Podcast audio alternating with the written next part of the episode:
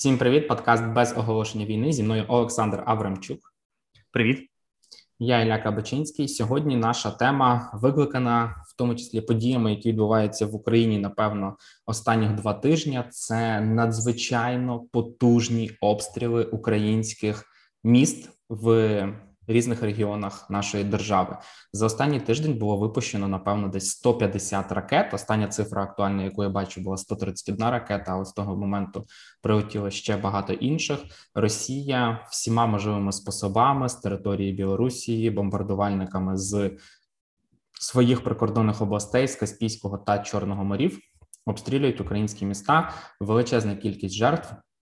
Я думаю, ви бачили трагедію в Кременчузі. Я туди їздив дотла спалений торговий центр. На жаль, близько 20 людей загинуло. Власне, будемо говорити про те, як це відбувалося в першій світовій війні, в другій світовій війні. Більше всього поговоримо про Лондон, який е, був дуже довго саме під е, атакою е, німецьких літаків, які скидали бомби на місто. Як воно жило про це будемо говорити.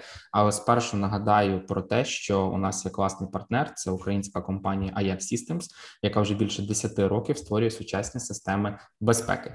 Нагадаю, в Ajax є різні топові датчики, які можуть відлякати грабіжників, врятувати від пожежі і не дадуть вам затопити сусідів знизу.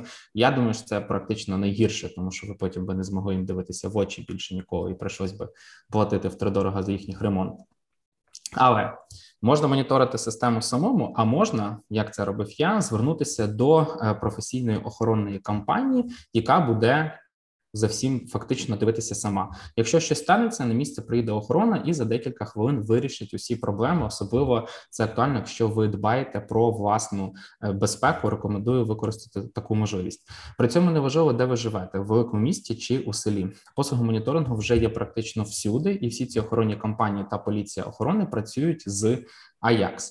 Е, більше про компанію продукти Ajax читайте у них на сайті, закріплюю посилання в профілі. І знову ж таки скажу: якщо переживаєте за власну безпеку, використаєте можливість підключити охорону. Це коштує не таких великих грошей, зате будете впевнені в тому, що ваша оселя під надійною охороною. Дякую, Ajax, за те, що підтримуєте наш подкаст. А ми з Олександром відправляємося знову в історію слідкувати за тим, як бомблять міста під час воєн. Е, як ти думаєш, хто вигадав бомбардування з повітря? Блін, ну я б сказав би Путін, але його тоді ще не було. Насправді. Ну, е, німці. Вигад... німці. Ні, насправді вигадав Бог. Е, і тепер пояснюю, чому. Тому що Бог знищив з повітря Содом і Гомору. І це, в принципі, якщо так подивитися, історично, мабуть, найперше в світі знищення якоїсь спільноти, якогось міста, чи в цьому випадку двох міст з неба. Але якщо серйозно, то повітряне бомбардування це доволі сучасний феномен, в тому сенсі, що це все-таки е, вигадка ХХ століття. Це це все-таки винахід, коли який великою мірою залежить від певного технічного прогресу, від можливостей доставляти вибухові суміші і бомби до конкретного місця призначення. Е, загалом вважається, що це болгарська вигадка, і під час Балканської війни, це початок ХХ століття яку Болгарія, Греція, Сербія, Чорногорія, тобто васали Османської імперії, колишні васали Османської імперії, вели проти Туреччини. І якраз болгарський капітан Симон Петров адаптував е, гранати для використання їхнього використання з аеропланів. І тоді вперше цю технологію використали проти турецьких е, залізничних шляхів. Це вважається перше в історії використання, можна сказати, в широкому е, цього слова значенні Е, використання бомб з повітря. При цьому вже на той момент це порушувало міжнародне право, тому що ми маємо Гаазькі конвенції, е, це в принципі документи, які закріплюють правила ведення війни не тільки в контексті бомбардування, але інших е, іншого поводження з військовополоненими і так далі. Це 1899 рік, це 1907 рік, дві Гаазькі конвенції, і вони забороняли використання бомбардування з повітря по цивільних об'єктах. І ми говоримо тут про конкретно випадки використання по містах чи по не по якихось військових. Ну інша річ, що насправді ані Німеччина, ані Франція, тобто дві головні держави, які вели Першу світову війну, не ратифікували цих цих конвенцій на той момент, тому в принципі це використовувалося. Але головним викликом тут було було якби технічна технічна сторона питання.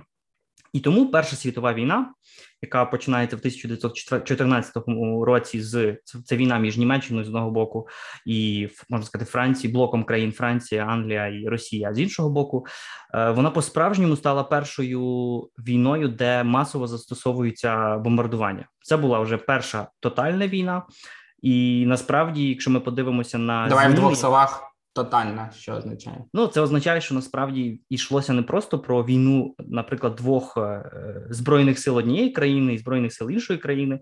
А в той момент е, суспільства цих країн собі живуть своїм життям, там відпочивають, е, хтось там хтось щось своє робить.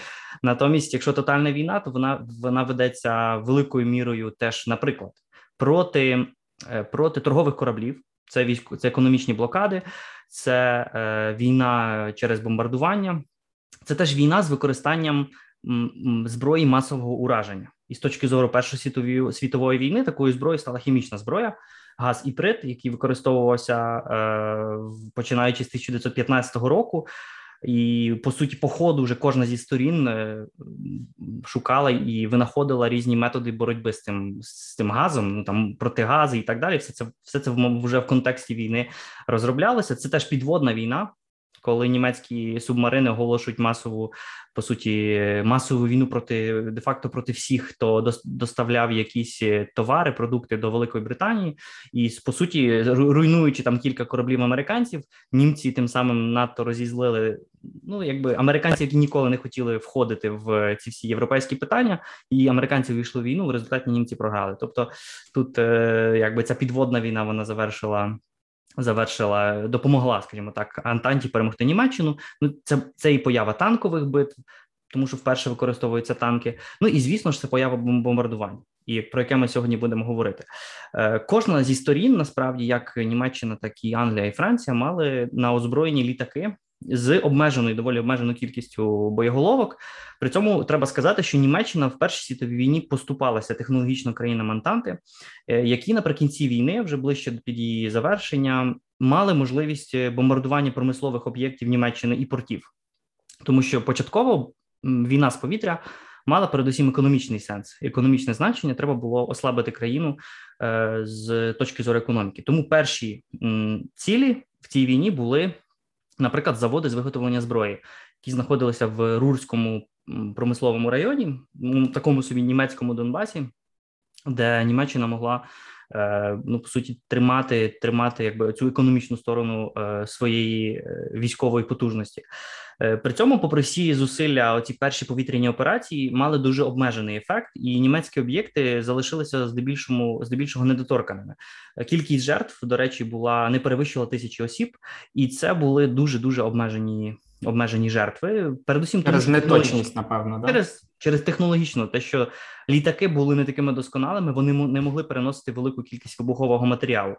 Е, Тобто, була артилерія, завдавала значно більших втрат. При цьому, що Перша світова війна це війна все таки з величезних втрат. Там Верденська м'ясорубка 16-го року. Це це мільйонні втрати по кожному боці протягом одного року.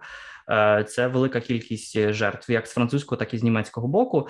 Е, при цьому парадоксально, що британці постраждали більше, тому що німці використовували не так літаки, вони використовували дирижаблі. І це був такий дирижабль, який вони назвали Цепелін, відомий в контексті Першої світової війни. І під кінець війни вони німці організовували бомбардування Лондону. І до речі, ось якраз одного дня, одно протягом одного дня червня 1917 року е, в Лондоні загинуло 162 людини, і це була якби таке одне з найбільших бомбардувань е, Першої світової війни. При цьому воно мало більше психологічний ефект, тому що це вперше британці були заатаковані з континенту. І вони вже втратили почуття безпеки, тому що вони вважали, що вони є островом, ніхто на них не буде нападати. Е, у всіх були слабші флоти, німці мали слабший флот ніж ніж британці, тому якби їм нічого не загрожує. Але якраз під впливом цих німецьких нападів і німецьких рейдів британці вирішили закрити собі небо.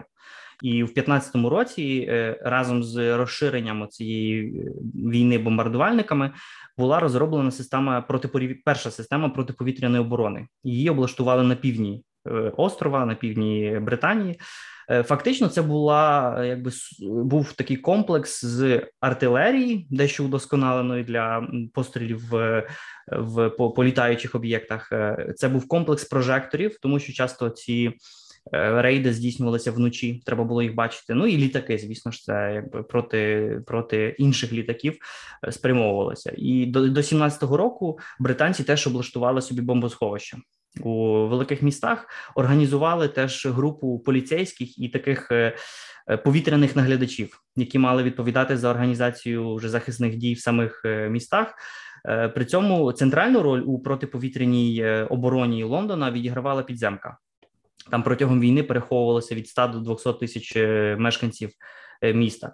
Е, Все таки після вже закінчення першої світової війни всім стало зрозуміло, що ефективність оцих бомбових нальотів дуже низька, і водночас, після 18-го року, були запроваджені додаткові обмеження Е, з точки зору міжнародного права щодо введення е, цієї повітряної війни були в 23-му році прийняті так звані гаазькі правила повітряної війни, які теж під закріплювали по суті заборону на ведення е, таких дій чи збройних дій щодо цивільних об'єктів, щодо міст.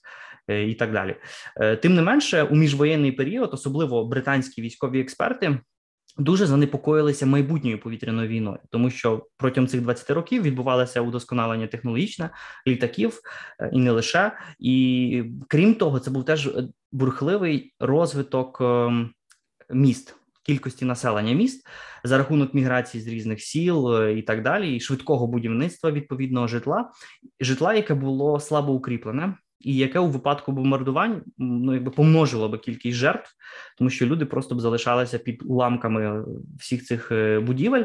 І деякі з розрахунків британських експертів вказували, що е, якщо почнеться нова війна, е, а її очікували в принципі всі, то в Європі загине 5-6 мільйонів людей тільки від самого бомбардування. І, зокрема, вважалося, що ця війна буде виглядати не лише у випадку якби скидання чи у формі скидання бомб на міста, але передусім е, скидання бомб з хімічними сумішами. Що це буде не тільки пожежі і там знищення е, вибуховою хвилею, але і хімічні атаки. Бо по суті, я думаю, що вони більше боялися навіть хімічних атак, ніж е, ніж самого руйнування, яке було незначним з огляду на на все таки на недосконалість Е, літаків е, того часу. Е, при цьому, якби англійська соціологія, публічна думка середини 30-х років показувала, що суспільство найбільше побоїться власної війни з повітря.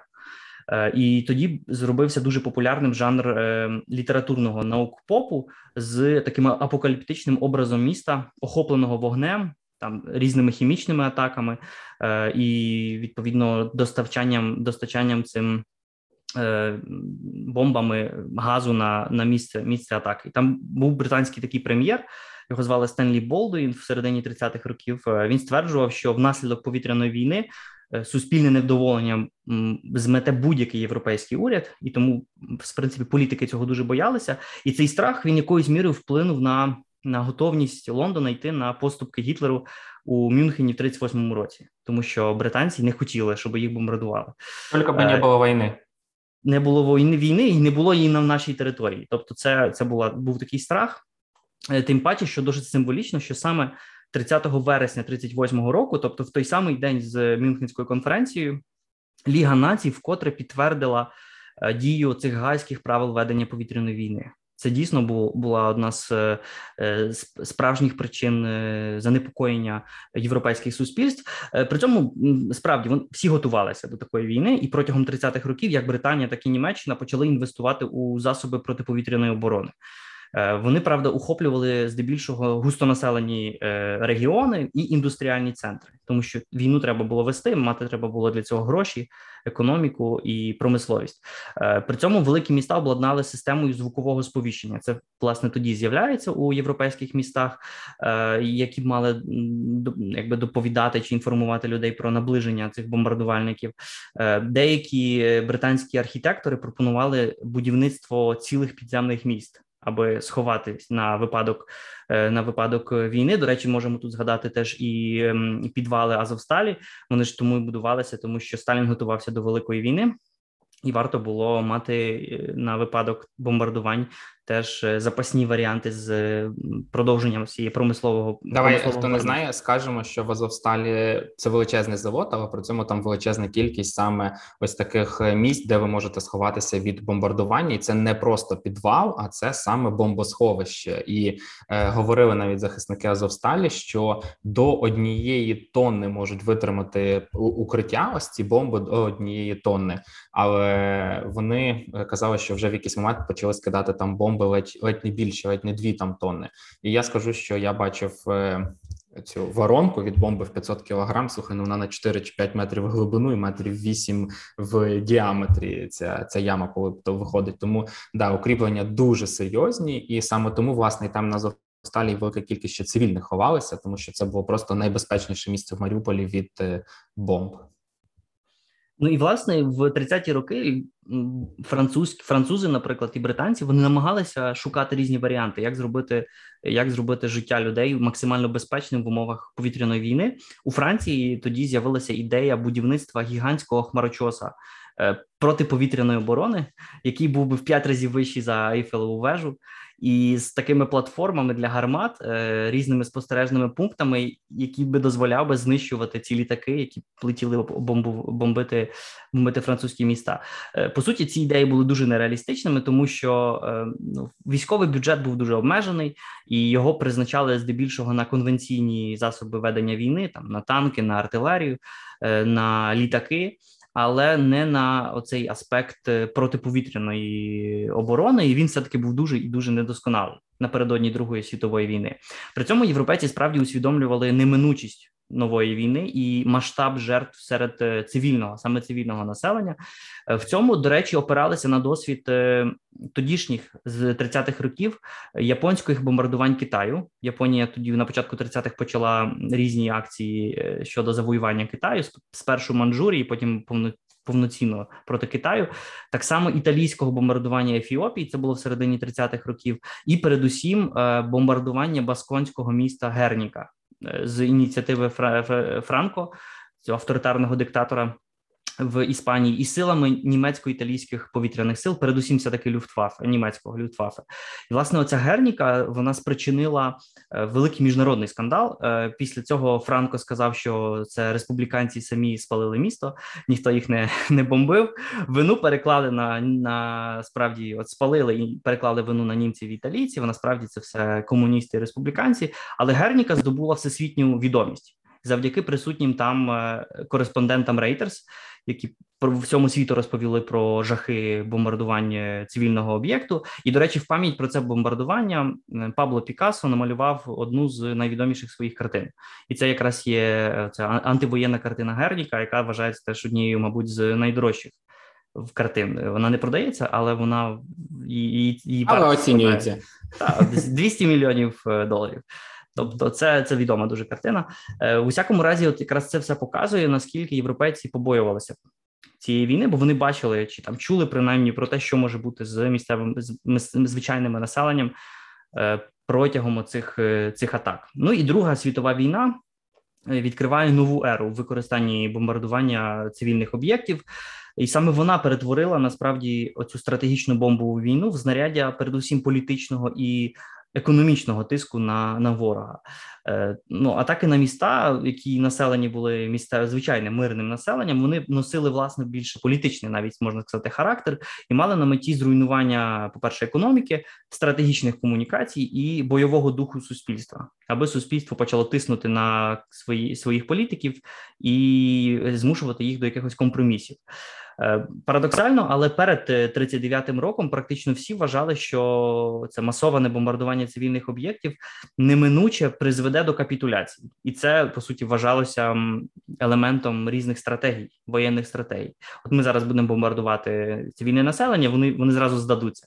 Тобто, насправді і і німці, і інші, і навіть британці вважали, що це може бути цілком цілком придатним способом ведення війни. Е, причому починаючи з 39-го року рапорти військової розвідки практично всіх країн, які вели Другу світову війну, незмінно містили дані про психологічний ефект е, і реакцію суспільства на масові бомбардування. Британці це показували там англії, німці і, і, і так далі. Тобто, бо це було дуже важливо відчувати наскільки суспільство було готове готова до війни. До речі, знаєш, що цікаво, я просто зауважу по тому по ходу того, як ти говориш, гайські конвенції підписані. Всі кажуть, давайте не бомбити цивільні об'єкти, і всі до цього готуються і розуміють, що так і буде. Більше того, розуміють, що це то, що може дозволити закінчити війну. Трохи такого лицемірства да, в цих конвенціях є. Закладається. Я думаю, що багато є лицемірства в самій війні, тому що війна це це, це дуже дуже ну неприємна, брудна річ, особливо особливо тоді, коли ще е, всі найбільші жертви, мільйони жертв були все ще попереду.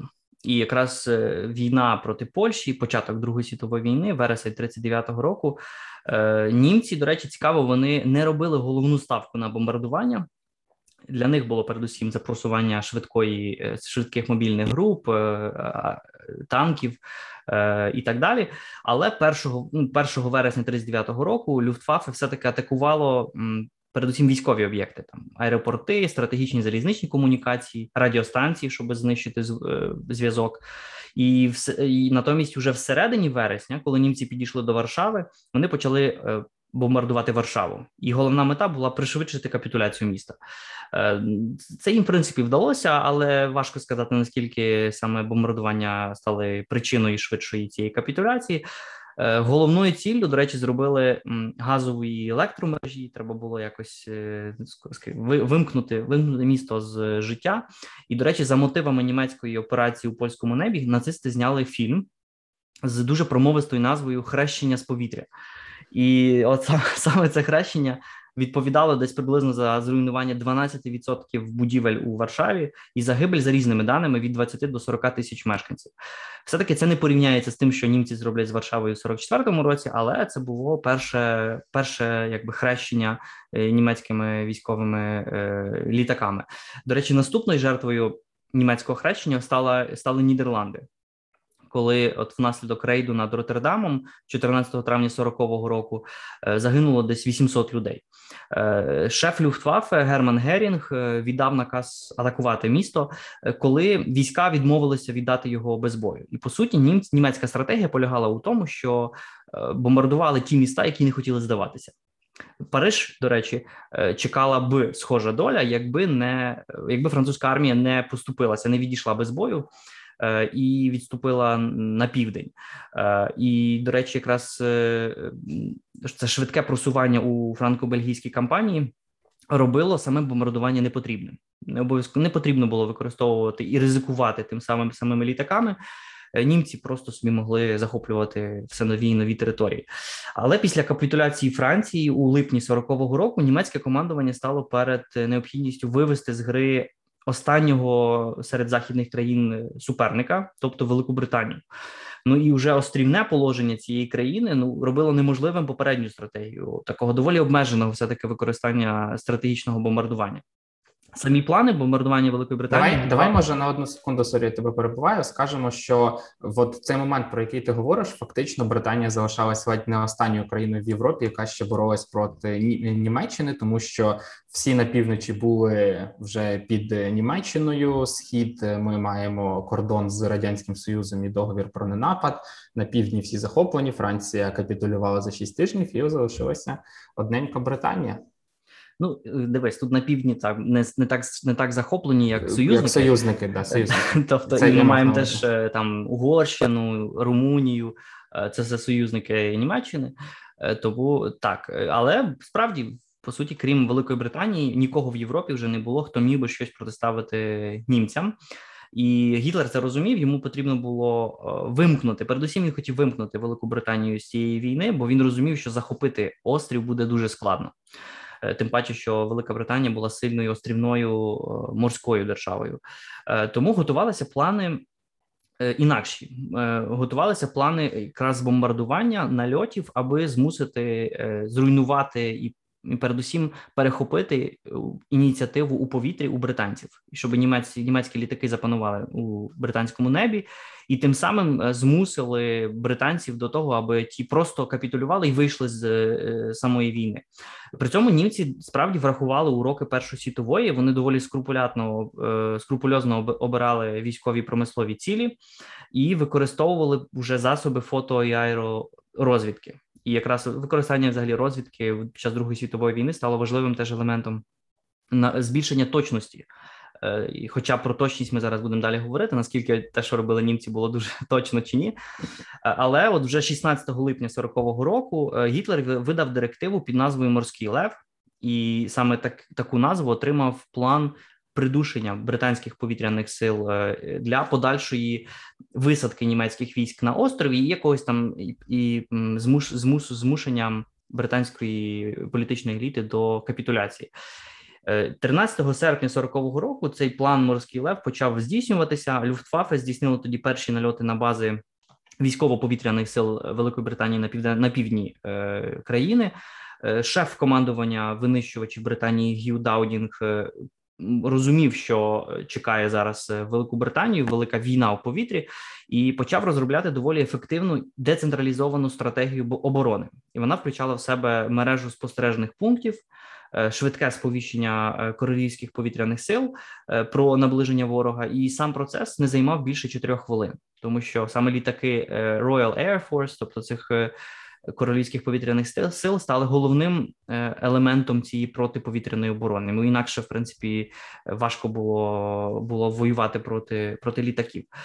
Німці насправді недооцінили ефективність британських радарів. Е, і водночас переоцінили втрати британської авіації у французькій кампанії 40-го року, тому що згадаємо, британці, хоча вони там і втекли з Дюнкерка, їхня піхота, але багато літаків було втрачено, і загалом е, британська британська британська участь у французькій кампанії не був найуспішнішим. Е, а британці при цьому удвічі переоцінювали німецькі сили і готувалися до найгіршого. І в цьому сенсі вони були в кращій ситуації, бо вони вони не недооцінювали ворога, і вони справді справді робили все, аби підійти до цієї війни у максимально е, кращій е, ситуації, кращому положенні. І якраз у перші кілька тижнів е, головні цілі німців були це військові аеродроми, порти і стратегічні комунікації. І тоді ж найбільше постраждали такі міста економічно важливі порти, як Портсмут, як Ліверпуль, як Бірмінгем, і переважно у нічних рейдах німці використовували ніч, коли було важче важче полювати на, на їхні літаки. У відповідь цікаво, британці здійснили два рейди на Берлін наприкінці серпня 40-го року, які, хоча й не принесли великих втрат, але мали серйозний психологічний ефект на мешканців е, Берліна і загалом на німецьке суспільство. І вважається, що саме це схилило Гітлера до рішення дещо змінити е, стратегію повітряної війни. Е, і переключитися з військово цих промислових інфраструктурних об'єктів на цивільне населення. І шеф пропаганди Геббельс е, тоді записав у своєму щоденнику, що Берлін відтепер у центрі бойових дій, і додав, що це це дуже добра зміна. Тобто він радів з цього, бо це можна було використати в німецькій пропаганді як додатковий аргумент, е, чому ми будемо зараз обстрілювати цивільні цивільні об'єкти. І вже від 7 вересня 40-го року, тобто протягом місяця цієї битви за Англію, вже почалися масовані бомбардування міст, передусім Лондона. І на середину вересня Гітлер уже остаточно відмовився від цього плану морський лев, е, аби цілковито зосередитися вже на руйнуваннях міст, передусім міст і руйнуваннях економіки. Е, битва за Британію, оцей період від липня до можна сказати вересня 40-го е, року, закінчилася поразкою Німеччини. І тому Берлін розпочав нову операцію. Він назвав її операцією Бліц, і вона тривала вже від вересня 40-го року, десь до травня 41-го року. І забігаючи наперед, вона теж закінчиться поразкою е, Німеччини, але тепер пояснюємо, чому німцям е, насправді не вдалося зруйнувати головні осередки британської військової індустрії всередині країни у ці перші місяці повітряної війни. Тому вони почали взялися за, за цивільне населення. І ці нові методи вони вже передбачали удар по бойовому духу суспільства і підрив економіки.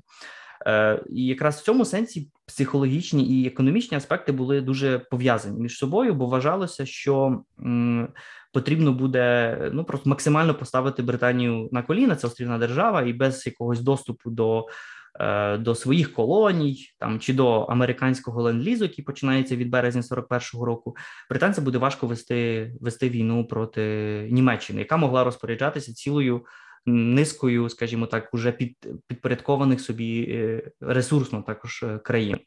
І протягом цієї десятимісячної кампанії проти Британії було здійснено приблизно 171 великий рейд, в якому могли брати участь просто сотні сотні літаків, з чого 141 був націлений на порти.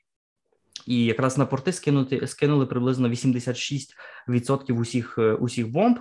Е, бо справді Гітлер вважав, що йому вдасться придушити і економічно просто заблокувати Британію від е, від всього зовнішнього світу, і навіть ризикував своїми літаками, коли надсилав протягом зими. 40-41 року в досить несприятливих погодних умовах літаки, аби бомбардувати власне ці порти. Один з найбільш пам'ятних е, стало бомбардування міста Ковентрі 14 листопада 40-го року, де містилися виробничі потужності машинобудівної компанії Daimler. І там, після початку війни, е, е, компанія ця компанія фактично перестала виробляти автомобілі і переорієнтувалася на продукцію двигунів до літаків е, і до танків, кулеметів і різної різної артилерії. Ну і бомбардування німців треба теж визнати, фактично зруйнувало цей завод. Тоді ж у листопаді 40-го року, а разом з заводом теж зруйнувало місто. І все це е, була радше виняткова прицільність, тому що німці, крім цієї знищення Ковентрі, вони радше погано потрапляли по потрібним цілям. Е, і загальні підрахунки вказують, що десь лише 10% е, нальотів увінчувалися успішним потраплянням у ціль, тобто те, куди вони хотіли стріляти. Дуже часто, от, власне, замість військових і промислових об'єктів бомби летіли в помешкання людей. У травні 41-го року була дуже комедійна, а водночас трагічна, звісно ж, історія, коли Люфтваффе планувало зруйнувати завод Rolls-Royce у Дербі, але бомби потрапили у сусіднє місто Ноттінгем, яке е, розташовувалося на відстані 25 кілометрів від цього від цього від цього заводу. Тобто махнулись так, промахнулись. Ну промахнулись дуже дуже сильно е, протягом вересня листопада 40-го року. У цих німецьких бомбардуваннях загинуло понад 18 тисяч людей е, уже за ці перші два місяці, і саме ці два перші місяці стали найбільш все таки жорсткими, якщо якщо мова про про бомбардування. І Тим паче, це це можна пояснити тим, що керівництво Великої Британії вирішило переміст трохи перемістити системи протиповітряної оборони від міст там від Лондона, наприклад, до осередків промисловості, які містяться трошки на північ від Лондона, тому що потрібно було все таки вести вести економічно теж війну. Потрібно було будувати нові літаки і так далі. Е, Черчилль, який був прем'єром е, Великої Британії, е, він оточував себе різними науковцями і різними радниками у цих питаннях, і, і завдання яких полягало як у тому, аби виробити максимально ефективну стратегію для мінімізації втрат тому що повністю їх виключити буде неможливо. І одна з ідей передбачала розставлення мінних полів у е, повітрі. Для цього використовувалися е, парашути. Надувні кульки. Ну, можна сказати так, надувні кульки, і на них чіплялися е, вибуховий заряд, який чіплявся б за крило літака і вибухав би в повітрі разом з цим літаком. Тобто була така ідея. Правда, перші тести виявили дуже неефективність такого знаряддя. І, до речі, була теж інша пропозиція е, використовувати колоїне вугілля для маскування річок. Е, там каналів, портів, тобто все, що могло вказувати на певні ну, на певні е, орієнтувати орієнтувати німецьких пілотів. Е, це б створювало таку невидиму плівку над над цими річками і дезорієнтувало би німецьких пілотів, але пилюка з цього вугілля вона швидко тонула, тому знову ж цей експеримент не вдався. Тобто ці науковці все таки Черчилля трохи підводили. Але... Звідти пішла легенда про британських науковців, британських вчених. Мож, можливо, але ці ідеї, звісно, звучали доволі доволі абсурдно. Вони не працювали, треба зразу сказати. Е, і остання фаза цієї повітряної війни над Британією вона була менш руйнівною. Вона проходила від е, від зими, скажімо так, 40-го року до травня 41-го року. Хоча у квітні-травні 41-го року Люфтфафе здійснило декілька потужних нальотів на Лондон. Е, у результаті була пошкоджена зокрема будівля парламенту. Різні, ну очевидно, все, що там було в Лондоні, теж було пошкоджено.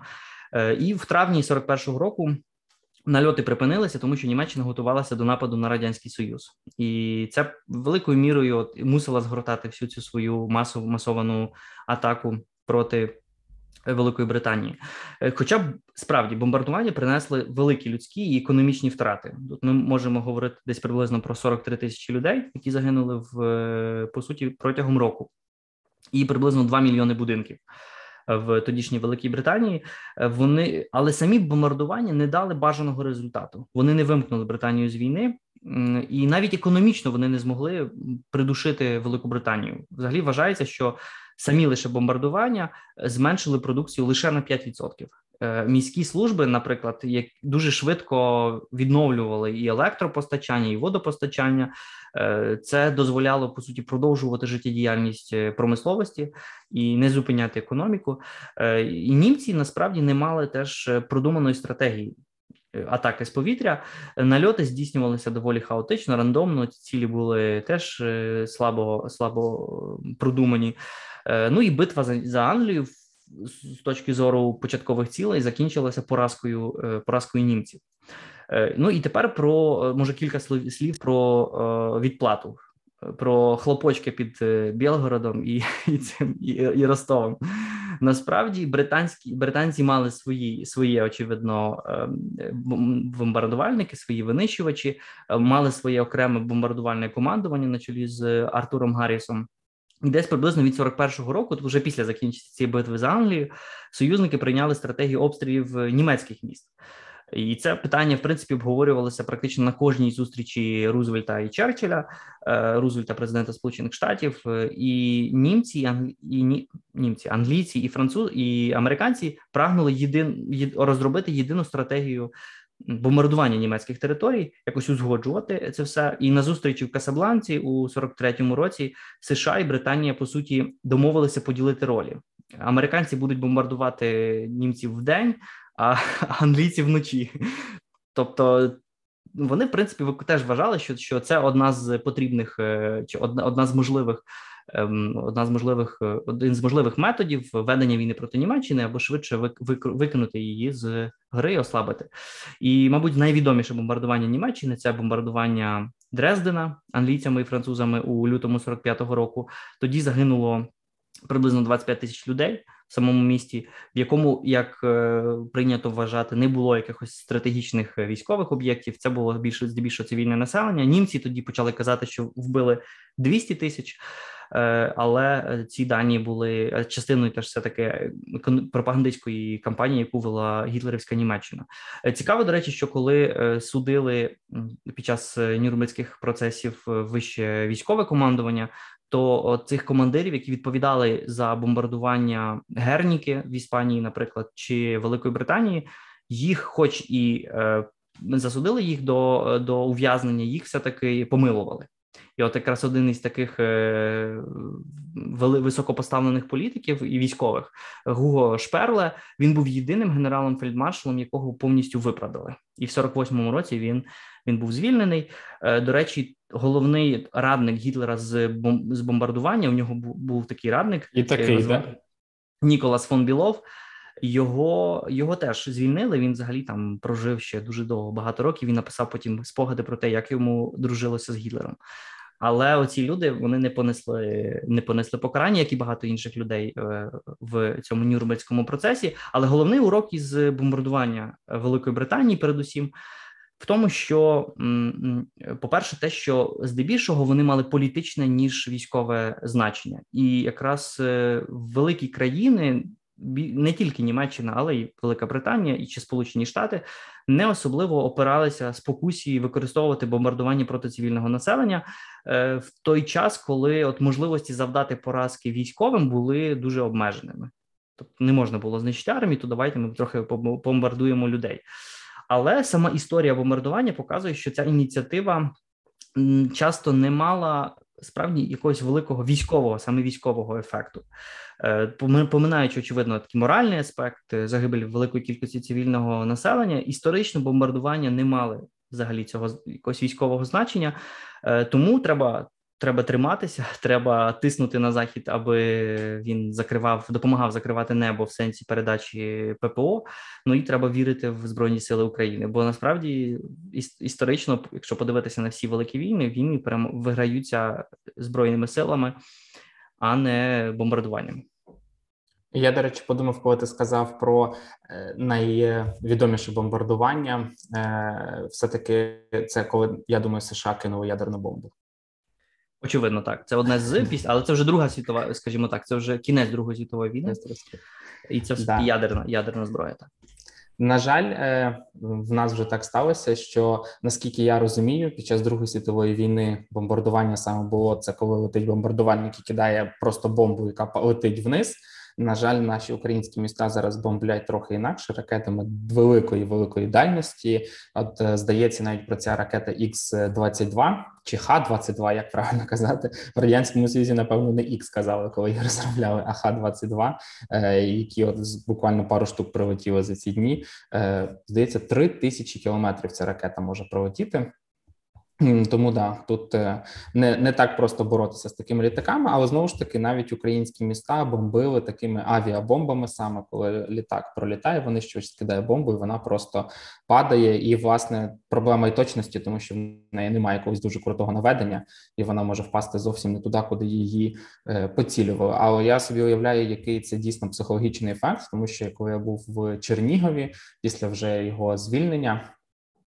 Е, там е, декілька бомб, здається, три чи чотири впали на стадіон, і в тебе ну просто зруйноване все навколо е, величезні кратери, величезні бомби, і ти на це дивишся, і просто не не можеш уявити, як від такого сховатися. Тому дійсно якийсь психологічний тиск він такий виходить. Будь здоров, Олександр. У мене до тебе питання непросте але ти сам, скажімо так, змусив мене його задати. А що там сталося з Содомом і Гоморою, бо я не пам'ятаю чи не знаю. Ну, дивись, е, Бог покарав мешканців міст Содома і Гомори за те, що вони займалися содомією. Чим чим я чим вони займалися, я розумію. Мені цікаво, як він їх покарав. Метеоритний дощ там був. Чи ну він по суті дав їм там вогнем з з неба, їх їх е, спалив. Так, так що ага, отак. Якщо ви дослухали до цього моменту, то ви отримали відповідь на це питання. Я спеціально на початку вирішив його не задавати, а притримати під кінець. Насамперед, ми з Олександром, звичайно, десь трошки сміємося і з таким е, говоримо. Але, будь ласка, дбайте про власну безпеку. Якщо лунає повітряна тривога, вона лунає не просто так і. Якщо я не помиляюсь, навіть в тому самому Кременчузі, е, куди повітряна тривога до моменту попадання бомби лунала вже 11 чи 12 хвилин, і якраз уникнути прям надзвичайно великої кількості жертв е, вдалося за рахунок того, що люди почали виходити з торгового центру, їх почали виганяти. Тому не нехтуйте своєю безпекою, дбайте про неї, тому що наш головний з вами актив це ми самі, і потрібно берегти українців і Україну.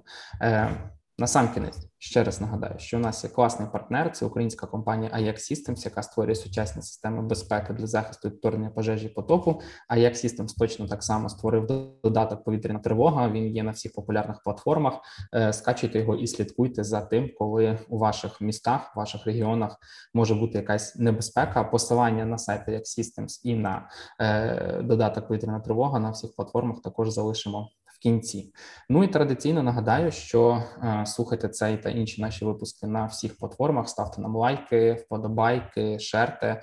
Для нас це е, дуже важливо і дуже приємно. І не забувайте писати свої теми, якщо ви нам щось пишете, і дійсно теми класні. Ми е, залюбки будемо про них розповідати. На цьому все це був подкаст без оголошення війни. Щасти. Щасти.